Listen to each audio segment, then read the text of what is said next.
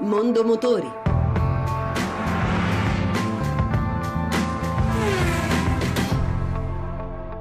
Buon pomeriggio e buon ascolto da Lucia Voltan. Siamo in pieno inverno, ma diverse persone, veri appassionati, non rinunciano per questo a utilizzare la moto. A Stefano Saragoni, direttore di Motosprint in Moto, abbiamo chiesto qualche consiglio su come affrontare la stagione fredda su due ruote. Naturalmente coprendosi, coprendosi bene, vestendosi a strati, perché sudare d'inverno in moto vuole dire ammalarsi assolutamente. Io, per esempio, non rinuncio mai ai soprapantaloni perché tengono calde le gambe e sono anche protettivi e anche un collare per non far entrare l'aria dentro la giacca. Dunque abbigliamento adeguato, ma sul fronte della sicurezza? Beh, sul fronte della sicurezza il paraschiena usarlo sempre, ma attenzione d'inverno alle gomme perché per le moto le gomme non sono invernali come per le auto, quindi se sono rovinate diventa un problema. È un problema che si soffre molto più d'inverno che d'estate avere le gomme consumate. È vero che con neve a terra non si può circolare con la moto? Se non ci sono ordinanze comunali normalmente si può circolare, ovviamente è meglio non farlo.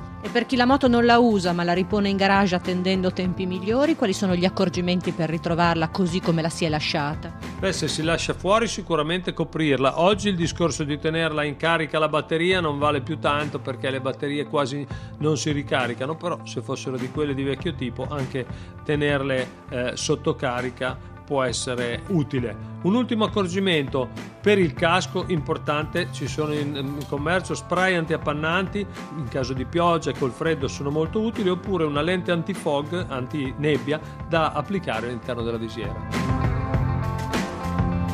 E restiamo in tema di due ruote. Tra il car sharing e il bike sharing spunta il moto sharing, un progetto che sarà realizzato a Milano a cura del comune prima dell'inizio dell'Expo per offrire a visitatori e cittadini un ulteriore e alternativo mezzo di mobilità urbana. Giovanni Sperandeo. Saranno almeno mille gli scooter che invaderanno Milano grazie all'innovativo progetto di motor sharing promosso dall'amministrazione comunale. Diverse le aziende interessate all'iniziativa, già una realtà in città come Barcellona e Parigi, che partirà prima dell'inizio dell'esposizione universale, la rassegna internazionale che aprirà il prossimo maggio.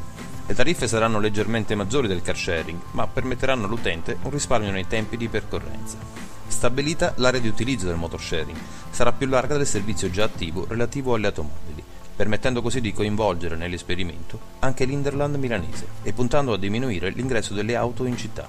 Il progetto di motor sharing sarà il terzo servizio di condivisione di mezzi di trasporto disponibile per i cittadini, che già usufruiscono di quello relativo a biciclette ed automobili.